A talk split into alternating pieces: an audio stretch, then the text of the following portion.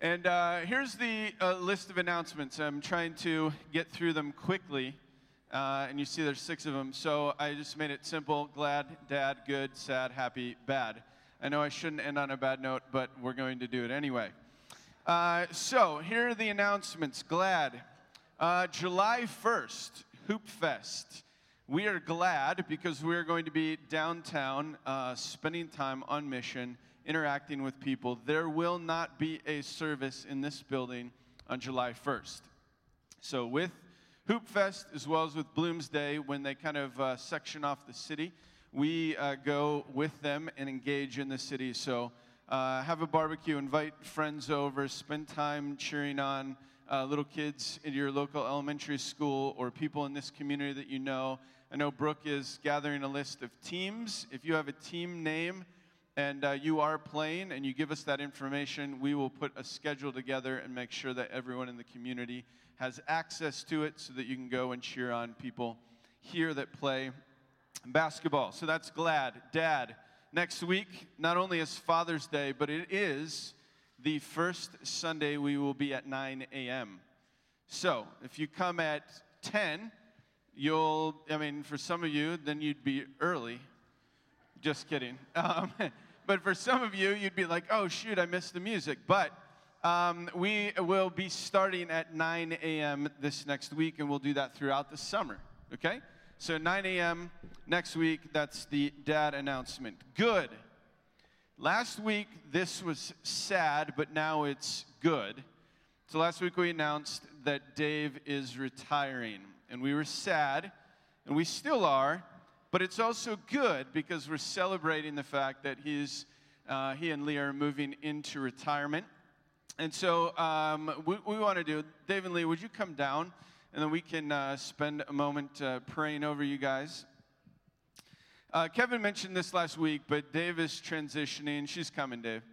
Um, Dave is transitioning into retirement. He transitioned right out of Spokane schools and doing that for 40 some years into uh, this. In his retirement, he joined staff.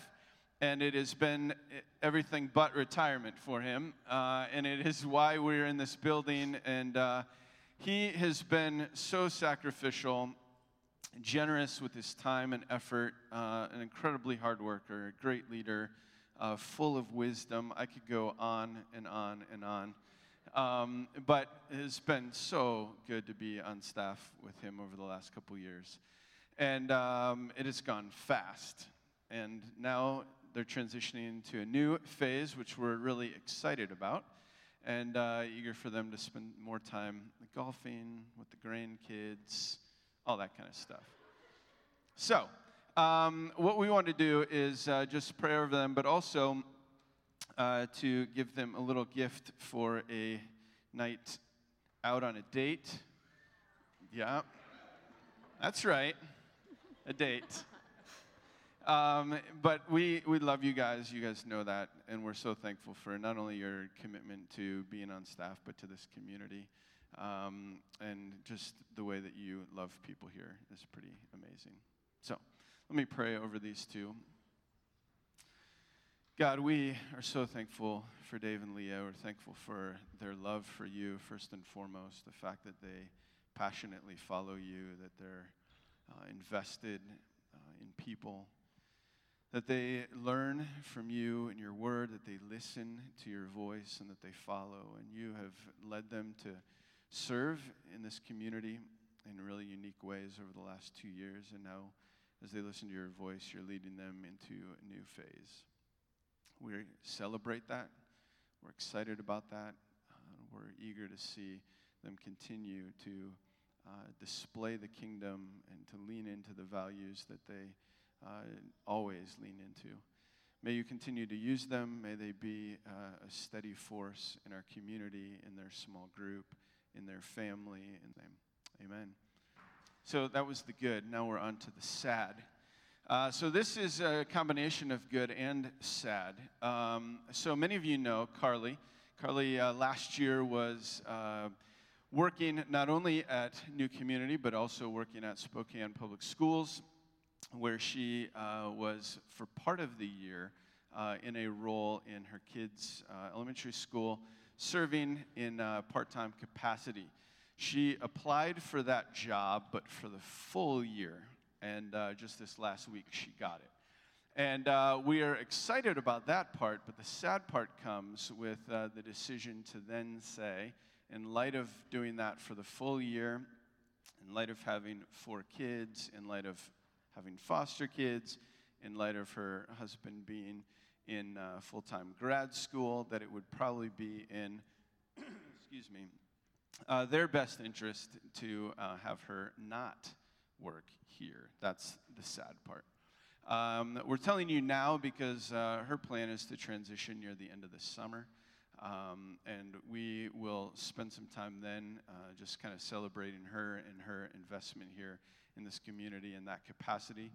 Um, so we are very sad to lose her influence on staff and her impact on the kids in kids ministry. Uh, she has been incredibly faithful, has loved our kids well, and uh, we will uh, definitely, definitely miss that. Um, but we will celebrate her a little bit later this summer and uh, thank her for the time and investment she's given to New Community.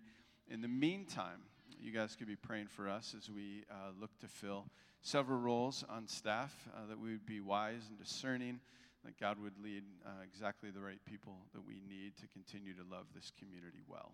So that's the sad news. On to the happy news.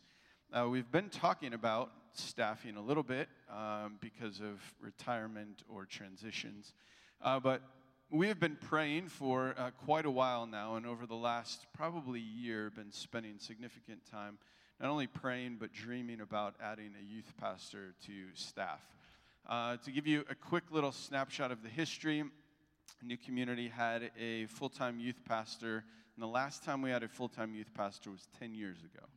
Uh, so we, at, at that point, uh, that person stepped off staff. We filled it in a part-time capacity for a couple years, but in between that time of the full-time youth pastor and this fall, when we hope to have a full-time youth pastor, in between, there were a few things that kind of uh, conspired against the idea of us adding someone to staff, namely the startup of two nonprofits and planting three churches. So, in that space, um, it was never our intention to go without a youth pastor for a long time, but God, just through circumstances and events, uh, didn't enable us to be able to step into that. But it has been a growing desire for us on staff, but also, I believe, for the community at large. Um, we very much, as a uh, community, but I can speak on behalf of the staff and elders, desire to disciple this community really well but from the time you're a newborn through the time um, at the end of life. That we want all of life to be uh, the kind of um, impact in terms of discipleship that we can we can offer. And this particular age group is an age group that has uh, gone lacking for a while. And as we've continued to see the need, we have felt a strong desire to, to fill that need. So we've been uh, as I said, praying about uh, having an intergenerational, very collaborative uh, youth ministry, partnering with other organizations and churches downtown.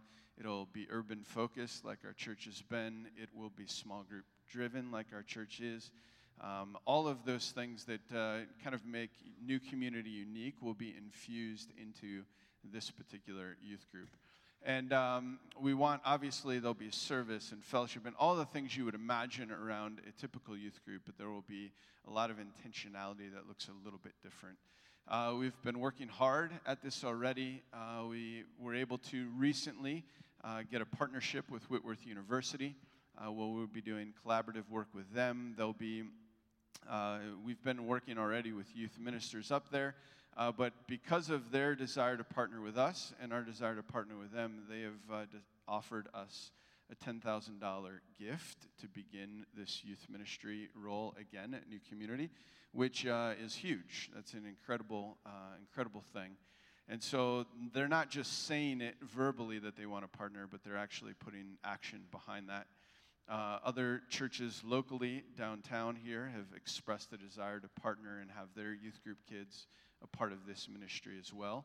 Um, we are, however, short of where we would desire to be The goal is to raise uh, $45,000 for this first year. That 45,000 will cover salary, will cover insurance, and will cover the budget for youth ministry for the year. And so our goal is to raise that money by mid-July. Uh, if very similar to the church pro- building process, we'll continue to come up with creative ways in which we uh, love and care for the middle school through high school ages. But our desire would be to begin this fall with that position. Uh, we're going to have a Q&A time after the service over in the chapel, just right out that way, right behind these doors. Um, and if you have questions, we would love to receive your answers or to give you answers for your questions. Um, but here, here's a couple things to think about. You might be asking yourself, well, does this meeting apply to me? I would suggest that it does. I suggest that it applies to everyone. Uh, if we just have parental involvement of the few kids that would be in this youth ministry to start, um, we will not have a youth pastor. However, if you had an incredible youth ministry experience growing up and you would like other kids, both local and other kids in the area, high school, and all around, to experience that same thing, I would encourage you be there, hear more about it, and gain a passion to give toward that need. If you hated your youth group experience and it was the worst thing you could imagine, then come, be a part of the meeting and give resources to say, I don't want another kid to experience what I had. So, regardless, if you have kids or don't have kids, the meeting is entirely for you. We would love for you to be there and would love to tell you more and cast more of a vision of what we're uh, looking to do here at Newcom. All right? Uh, last but not least, the bad, uh, before we go back into worship. It's just always great to end with bad. Um, this is actually also a good and a bad. So if you looked in your bulletin this morning, and some of you may have gotten one on the way in. If not, uh, I think Brooke has some in the back, and if you raise her uh, your hand, she would be more than happy to give you a uh, bulletin. Uh, if, uh, if you notice in the bulletin, there's a little statement about the uh, budget to date. So the elders wanted me to just take a moment and highlight where we're at on that. The first quarter of the year, we uh, had a budgeted number around 80,000. I think the what we brought in was around 69,000 or something like that, uh, which means we're 13. This is the bad news: 13,000 short of the budget for the first quarter. The good news is we underspent our budget by $9,000, which is great. But the bad news is we still overspent by $4,000. Does that make sense? So we budgeted, but we spent less, but we still spent more than we brought in. So we're about 4,000 short, uh, which obviously, when we're dreaming about uh, youth pastor, uh, makes it more challenging to do that if we're not hitting the bottom line on our general budget. So I offer the glad, the dad, the good, the sad, the happy, and the bad this morning for our announcements. And I'm going to pray for those, and then we're going to enter right back into uh, worship. And if you have questions for me, feel free to catch me afterwards. And then uh, over in the youth ministry meeting, I'll be there as well. Uh, first, I want to say, uh, how good did Russ do on those announcements, huh? Pretty impressive. Man, I think he should maybe do those every weekend. So we might be talking about that. Uh, however, he did forget to mention one thing. Uh, for this dream and vision towards a youth pastor, we have some commitment cards. He said the money needs to be raised uh, by mid-July. That's not totally true. The money needs to be pledged and/or raised by mid-July. All right. So, uh, in a moment, Brooke's going to come down here. She's going to filter out some different pledge cards that we have. Uh, this kind of gives you uh, something to maybe take home to pray over. If you have questions, you can email uh, Brooke. Do you want it at Brooke at New Community or Bookkeeper at New Community? Brooke at New Community. You can email Brooke at New Community, ask questions there, or if you don't even want to mess around with it, uh, that little uh, sheet, and you just want to send her an email saying, "Hey, my family and I were in for this amount," that's uh, totally acceptable as uh, as well. All right. So, uh, hearing those announcements uh, made me think of something, and I haven't read a ton of church management books. Uh, but my guess is if I had read some of those, they would say never put that set of announcements all together on one Sunday morning. However, that seems pretty consistent with the way that New Community does stuff. Uh, but the books that I have read would certainly say that you don't follow up that set of Sunday morning announcements with a talk on money. And that is what we are doing today, my friends. This is uh, our June elephant in the elephant series, and it is the elephant of money. We've called it Kingdom versus Cash. Now, typically, I would write this sermon with a special sensitivity so as not to offend people. I would do this with special attention, not to paint everybody with broad strokes. And so you use kind of a softer language. You use words like might, or words like could it be, or have you ever thought about this in this way. And this leaves a lot of room for interpretation for the listener, for the hearer. And it actually gives you the ability to maybe distance yourself a little bit from the material that is being spoken. This tactic creates kind of an interesting or maybe a thought provoking Sunday experience, but I would argue maybe morning that will not be my tactic. I actually plan to paint with broad strokes. This is not going to be a Sunday money message that talks about maybe giving up one additional coffee a month.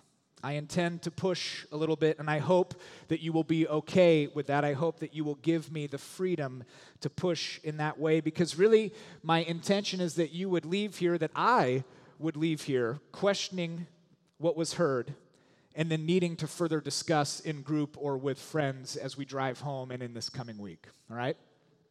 But before we start, I need to talk about baseball cards. How many people were baseball card, or maybe I should say are or were baseball card collectors?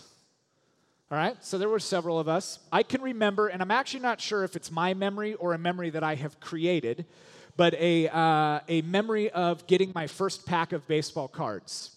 And I actually believe my mom bought me the pack of baseball cards because there was gum on the inside. They used to do that in baseball cards. They'd put a stick of gross, disgusting gum and I saw that and thought, oh man, I love gum. I, will get this. And I remember opening the pack and eating the gum and then realizing there was other stuff in this little package. And it was eight to 10 kind of glossy baseball cards. Everybody's seen a baseball card, correct? Right?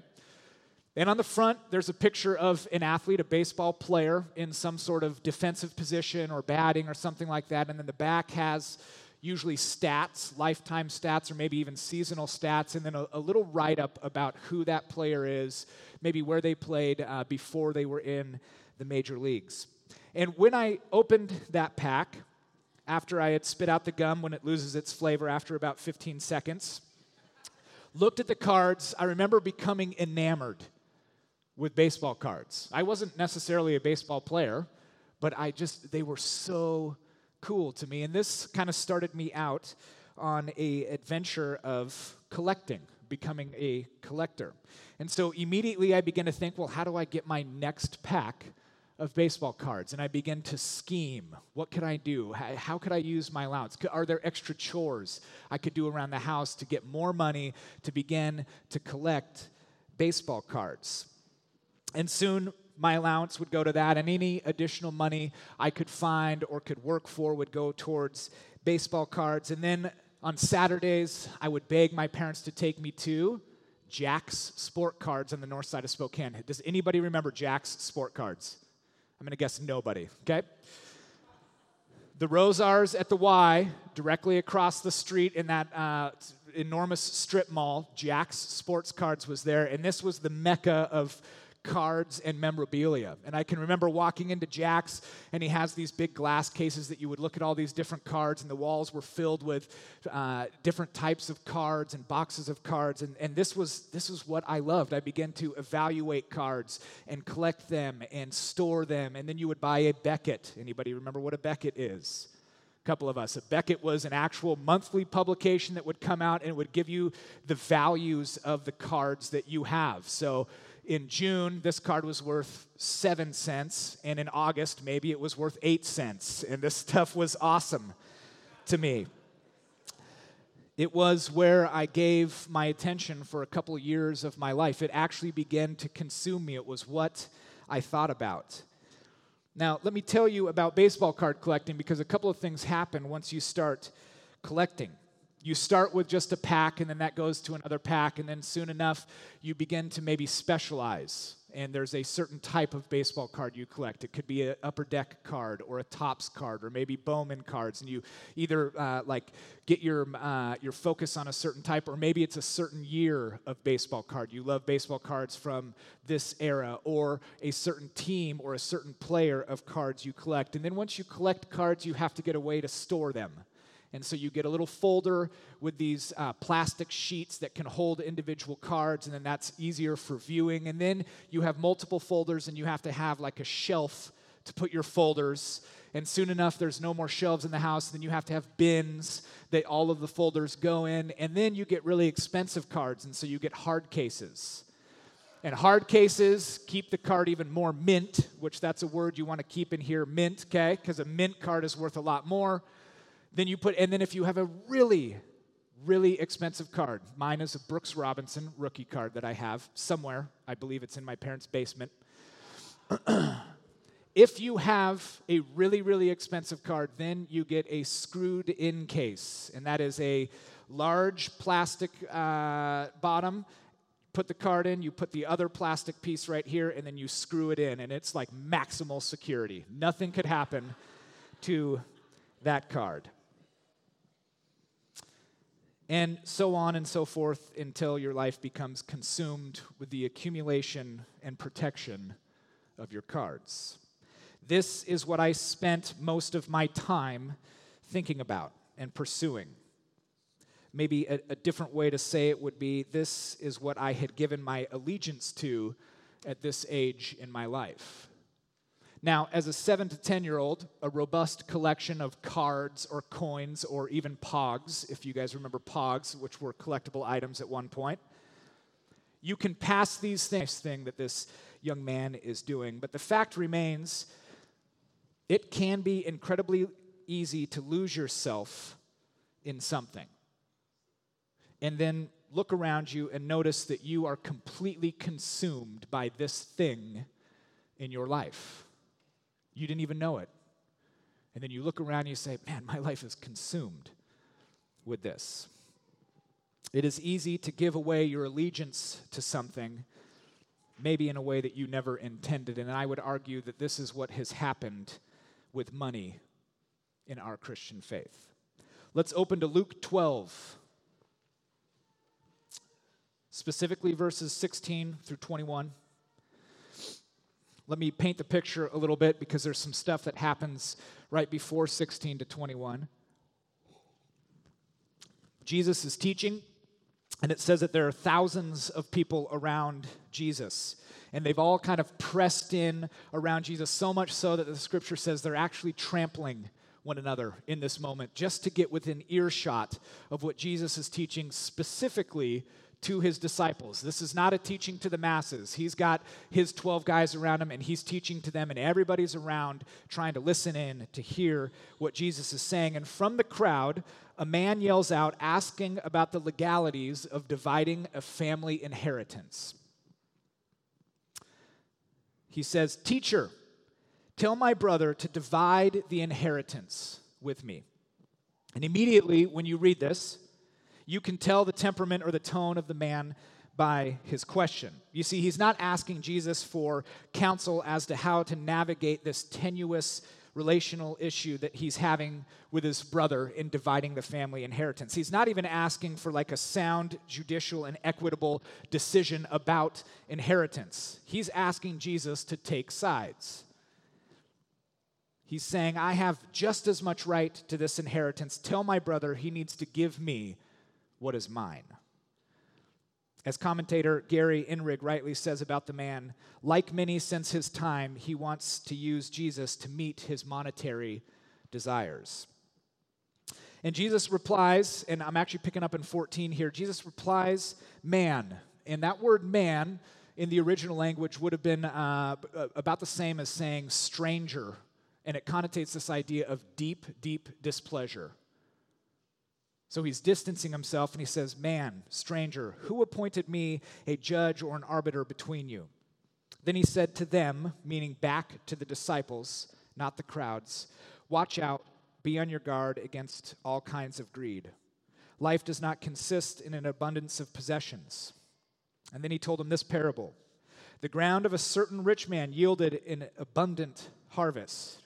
He thought to himself, What shall I do? I have no place to store my crops.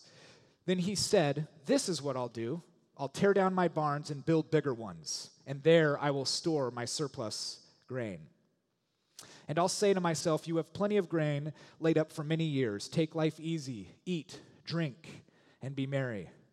But God said to him, You fool, this very night your life will be demanded you.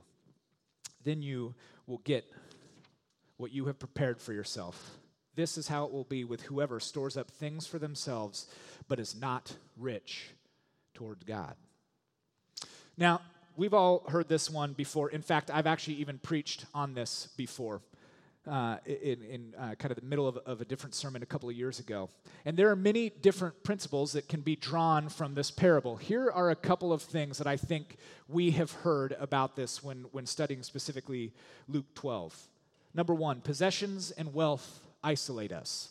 The scripture says he thought to himself, literally meaning he dialogued with himself. And in verses 17 through 19, he uses the word I six times. What should I do? I will tear down my barns. I will build bigger ones. I will store my crops. This, my friends, is what is called self justification. When you begin to have internal dialogue isolated from the community around you, making specific decisions. You see, wealth has the nasty habit of sterilizing the world around us, it insulates us. We build bigger houses with smaller front doors, behind higher fences, all protected by gates.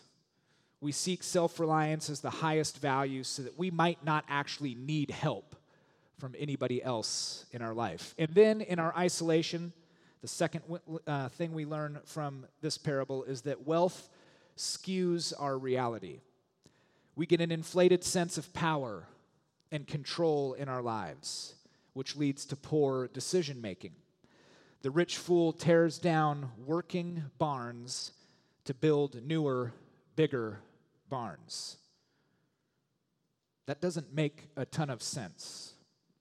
You see, Wealth skews our reality so that we no longer make decisions through the lens of need or prudence, but simply because we have the money and we can. When the bumper crop comes, the wealth on top of what all we all, uh, already have, we immediately think about upgrading our life.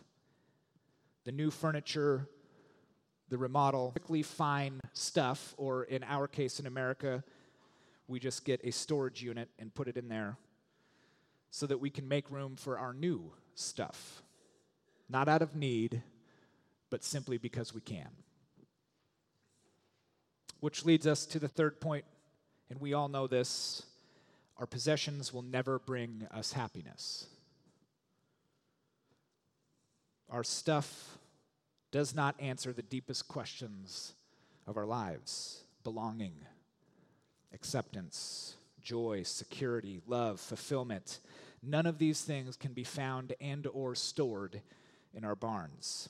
These things can only be found in Christ, not in fancy trips, not in new homes, not in a new pair of jeans or shoes or any possessions or any amount of wealth can answer these questions.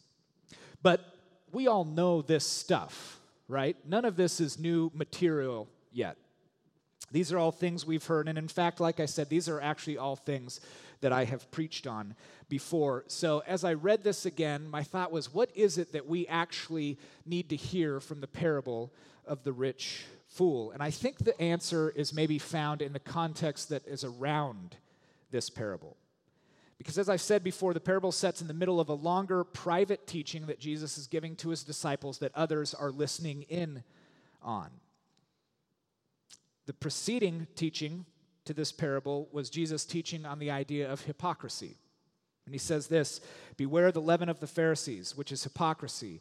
Nothing is covered up that will not be revealed, or hidden that will not be known. Luke 12, 1 and 2.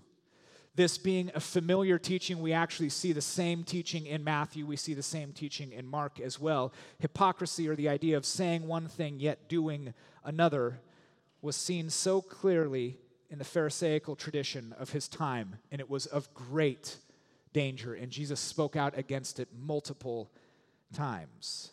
Jesus uses this idea of leaven as the word picture to show us that just a little bit will affect the whole. He's essentially teaching his disciples that any inconsistency in their lives will, in fact, be uncovered. He goes on to challenge his followers to fear not the things of the world, but fear only the choices that can lead to spiritual separation from God. In verses 6 and 7 of 12, he teaches this, which again is a uh, favorite passage of many. Are not five sparrows sold for two pennies, and not one of them is forgotten before God? Why, even the hairs on your head are all numbered. Fear not, you are of more value than many sparrows. Jesus' teaching in the first verses before the parable in chapter 12 is really building to this idea about discipleship. It's talking about the very act of what it looks like to follow Jesus and the fact that following Jesus necessitates us looking and behaving differently than the world around. And it's at this apex of teaching that Jesus is interrupted with a man's question about inheritance. The question is jarring because it's completely out of context from what Jesus is talking about right before then. It's as if the man is listening enough to say, Jesus, these are nice things that you're talking about, but what I need to know is who is right between my brother and I. What I need to know is how can I consume more things? How can I amass more wealth? Tell me who is right. This question clearly shows where this man's allegiance lies. And instead of halting his teaching, Jesus masterfully uses the rich fool to illustrate that allegiance to wealth is, in fact, incompatible with discipleship. Jesus' teaching in this parable is really a continuation of how we must look different. Now, I began talking about sports cards because, in a similar way to how I became consumed, we have become consumed by our own wealth. Thinking about it, amassing it, securing it, spending it, saving it, worrying about it, using it to make more of it, than having to figure out more ways to secure it while always making it available for us to use it at any moment. If there was ever a parable that was an indictment on the American Christian church in our current context, I think it would be this parable of the rich fool. You see, if we're honest and actually took a step back to look in on our lives, this is what I think we would really see. We would see that we have been born in a time and a place that has inc- uh, created incredible opportunity for wealth and as Christians, we have convinced ourselves we really only need to be generous to give 10% of our adjusted gross income to earn on our investment. And once we write that check or click yes on that website, we go back to surfing our own websites for new things, convincing ourselves our whatever is old and needs to be replaced. Our wealth and our possessions have seduced us away from Jesus. Our greed has blinded us to the true way of discipleship, and I contend we need to completely reorient our lives. The great reformer Martin Luther once wrote that there are three conversions necessary the conversion of the heart, the conversion of the mind, and the conversion of the purse. You see, Dave Ramsey quotes and envelope systems and socially conscious investments and sound budgeting and convincing ourselves that someone should, in fact, be wealthy to support good causes is not what I think Jesus intended when he spoke about this parable, and it's not what Jesus, or it's not what Luther intended when he quoted this, when he said this, that there needs to be an absolute conversion to our purse. The rich fool isn't about money, it's truly about allegiance. After the parable in Luke 12, Jesus comes back to the topic of God's sovereignty, his protection, his indescribable love of his followers, which then leads right into 20 verses regarding a readiness posture we must have for his return. And then he uses some incredibly sobering imagery, imagery of the end times to put forth an even more intense call about right Christian conduct and what it means to follow Jesus, to be a disciple. Chapter 12 is about discipleship. It's a teaching on what it looks like to place your allegiance, the allegiance, the entirety of your life behind Jesus. How we understand and handle wealth and possessions is not an unrelated aspect of life that we should approach with Christian intention. It is, it is an extension of our discipleship. Yesterday, I was uh, sitting down and, and writing this, kind of doing some final touches, and Grace, my wife, sat down and we began to dialogue about this topic. and I kind of talked to her about, well, this is where I think I'm going, and this is what I'm going to say, and, and uh, kind of looking for her feedback in this. And she said, well, that's all well and good, but then what do we do? And I said, Well, I actually don't really know, to be totally honest. She said, Well, what about antiquing? That specifically was not a question that I had thought about. I know that's shocking to many. She said, Is it wrong to go antiquing? And I said, Well, I, I don't Can, you know, kind of watch your step on this one, right? And then she said, Well, what about is it wrong to go on a date? And then she said, Well, is it wrong for you to buy more outdoor gear? Just like the dagger to my heart right there, right?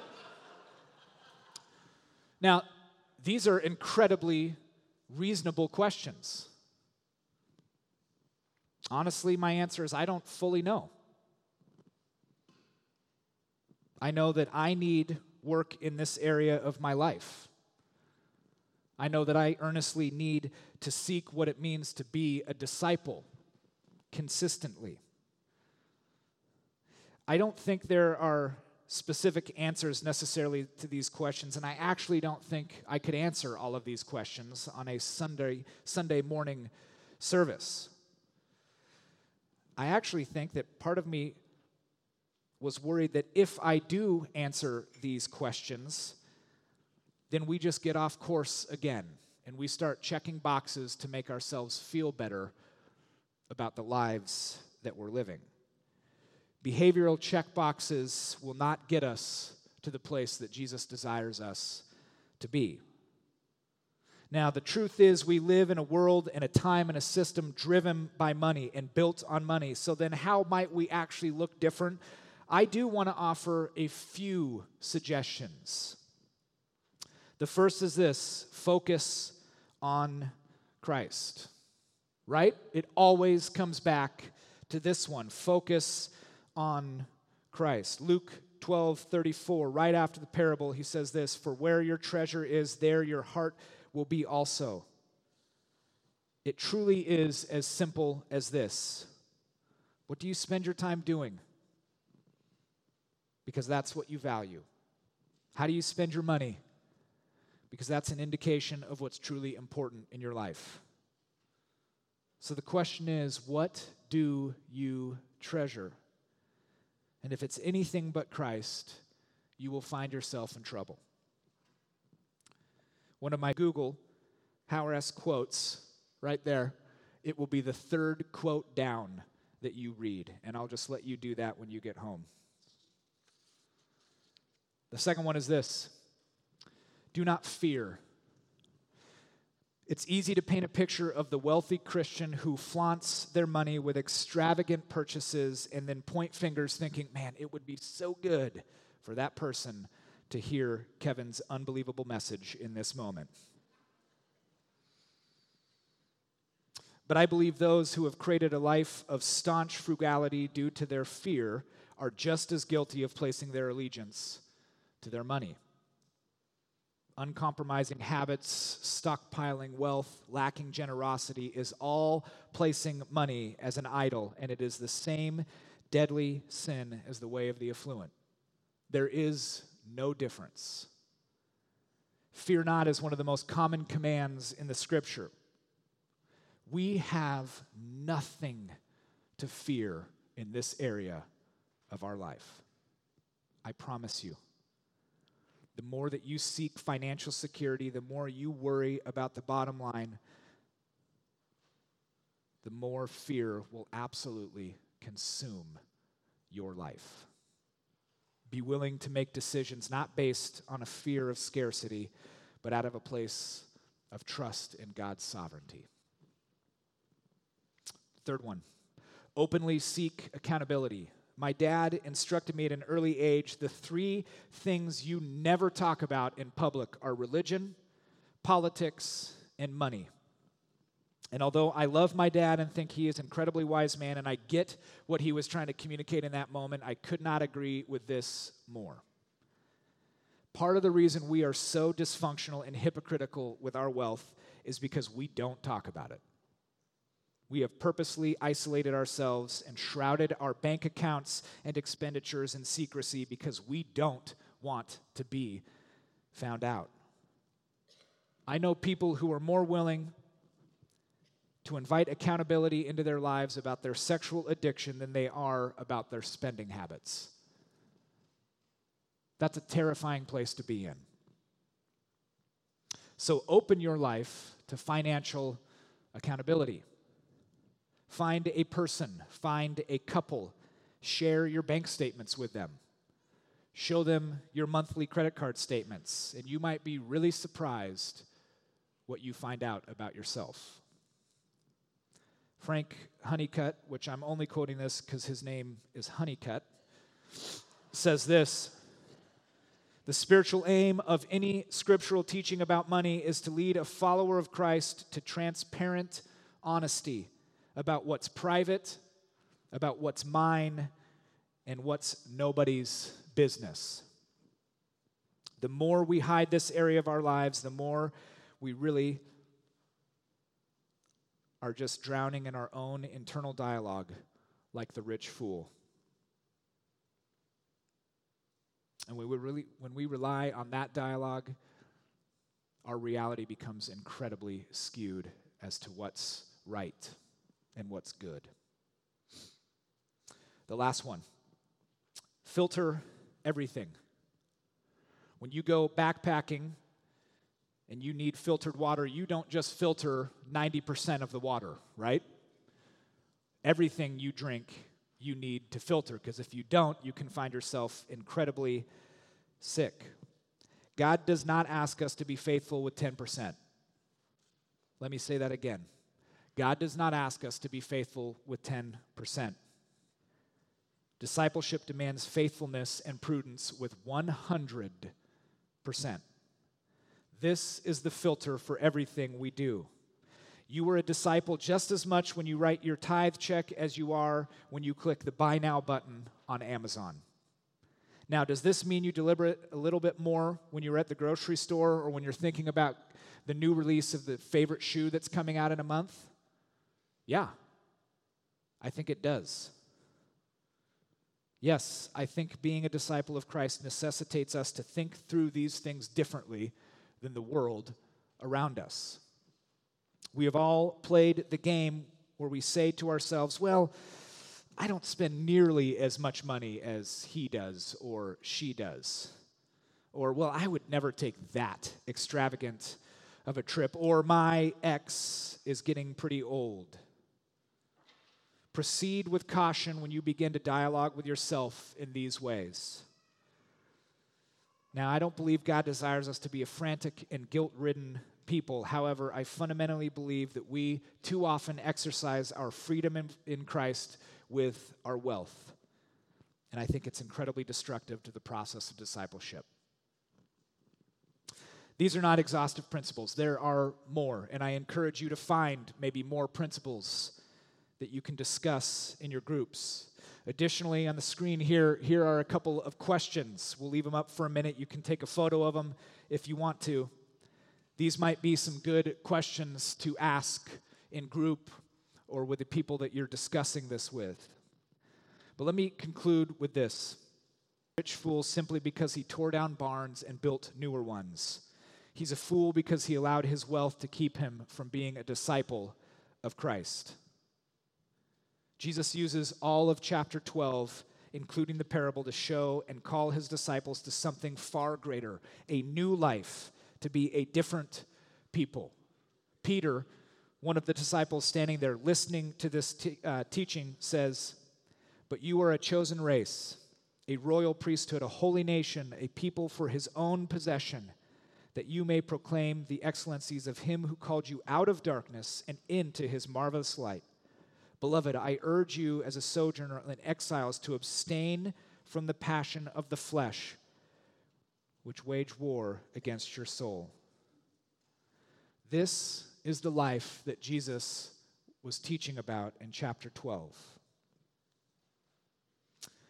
six, seven months ago when we laid out this series, we titled this elephant Kingdom versus Cash for a reason. There is a clash, a competing for allegiance that is constantly pulling at us. And because we have been so busy building bigger barns, I believe we have forgotten that we are also disciples. Platt says this about our discipleship You and I can choose to continue with business as usual in the Christian life and in the church as a whole, enjoying success based on the standards defined by the culture around us.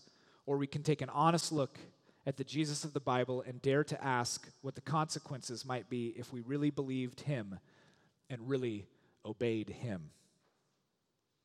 Discipleship is not something we add on top of the life that we are already living.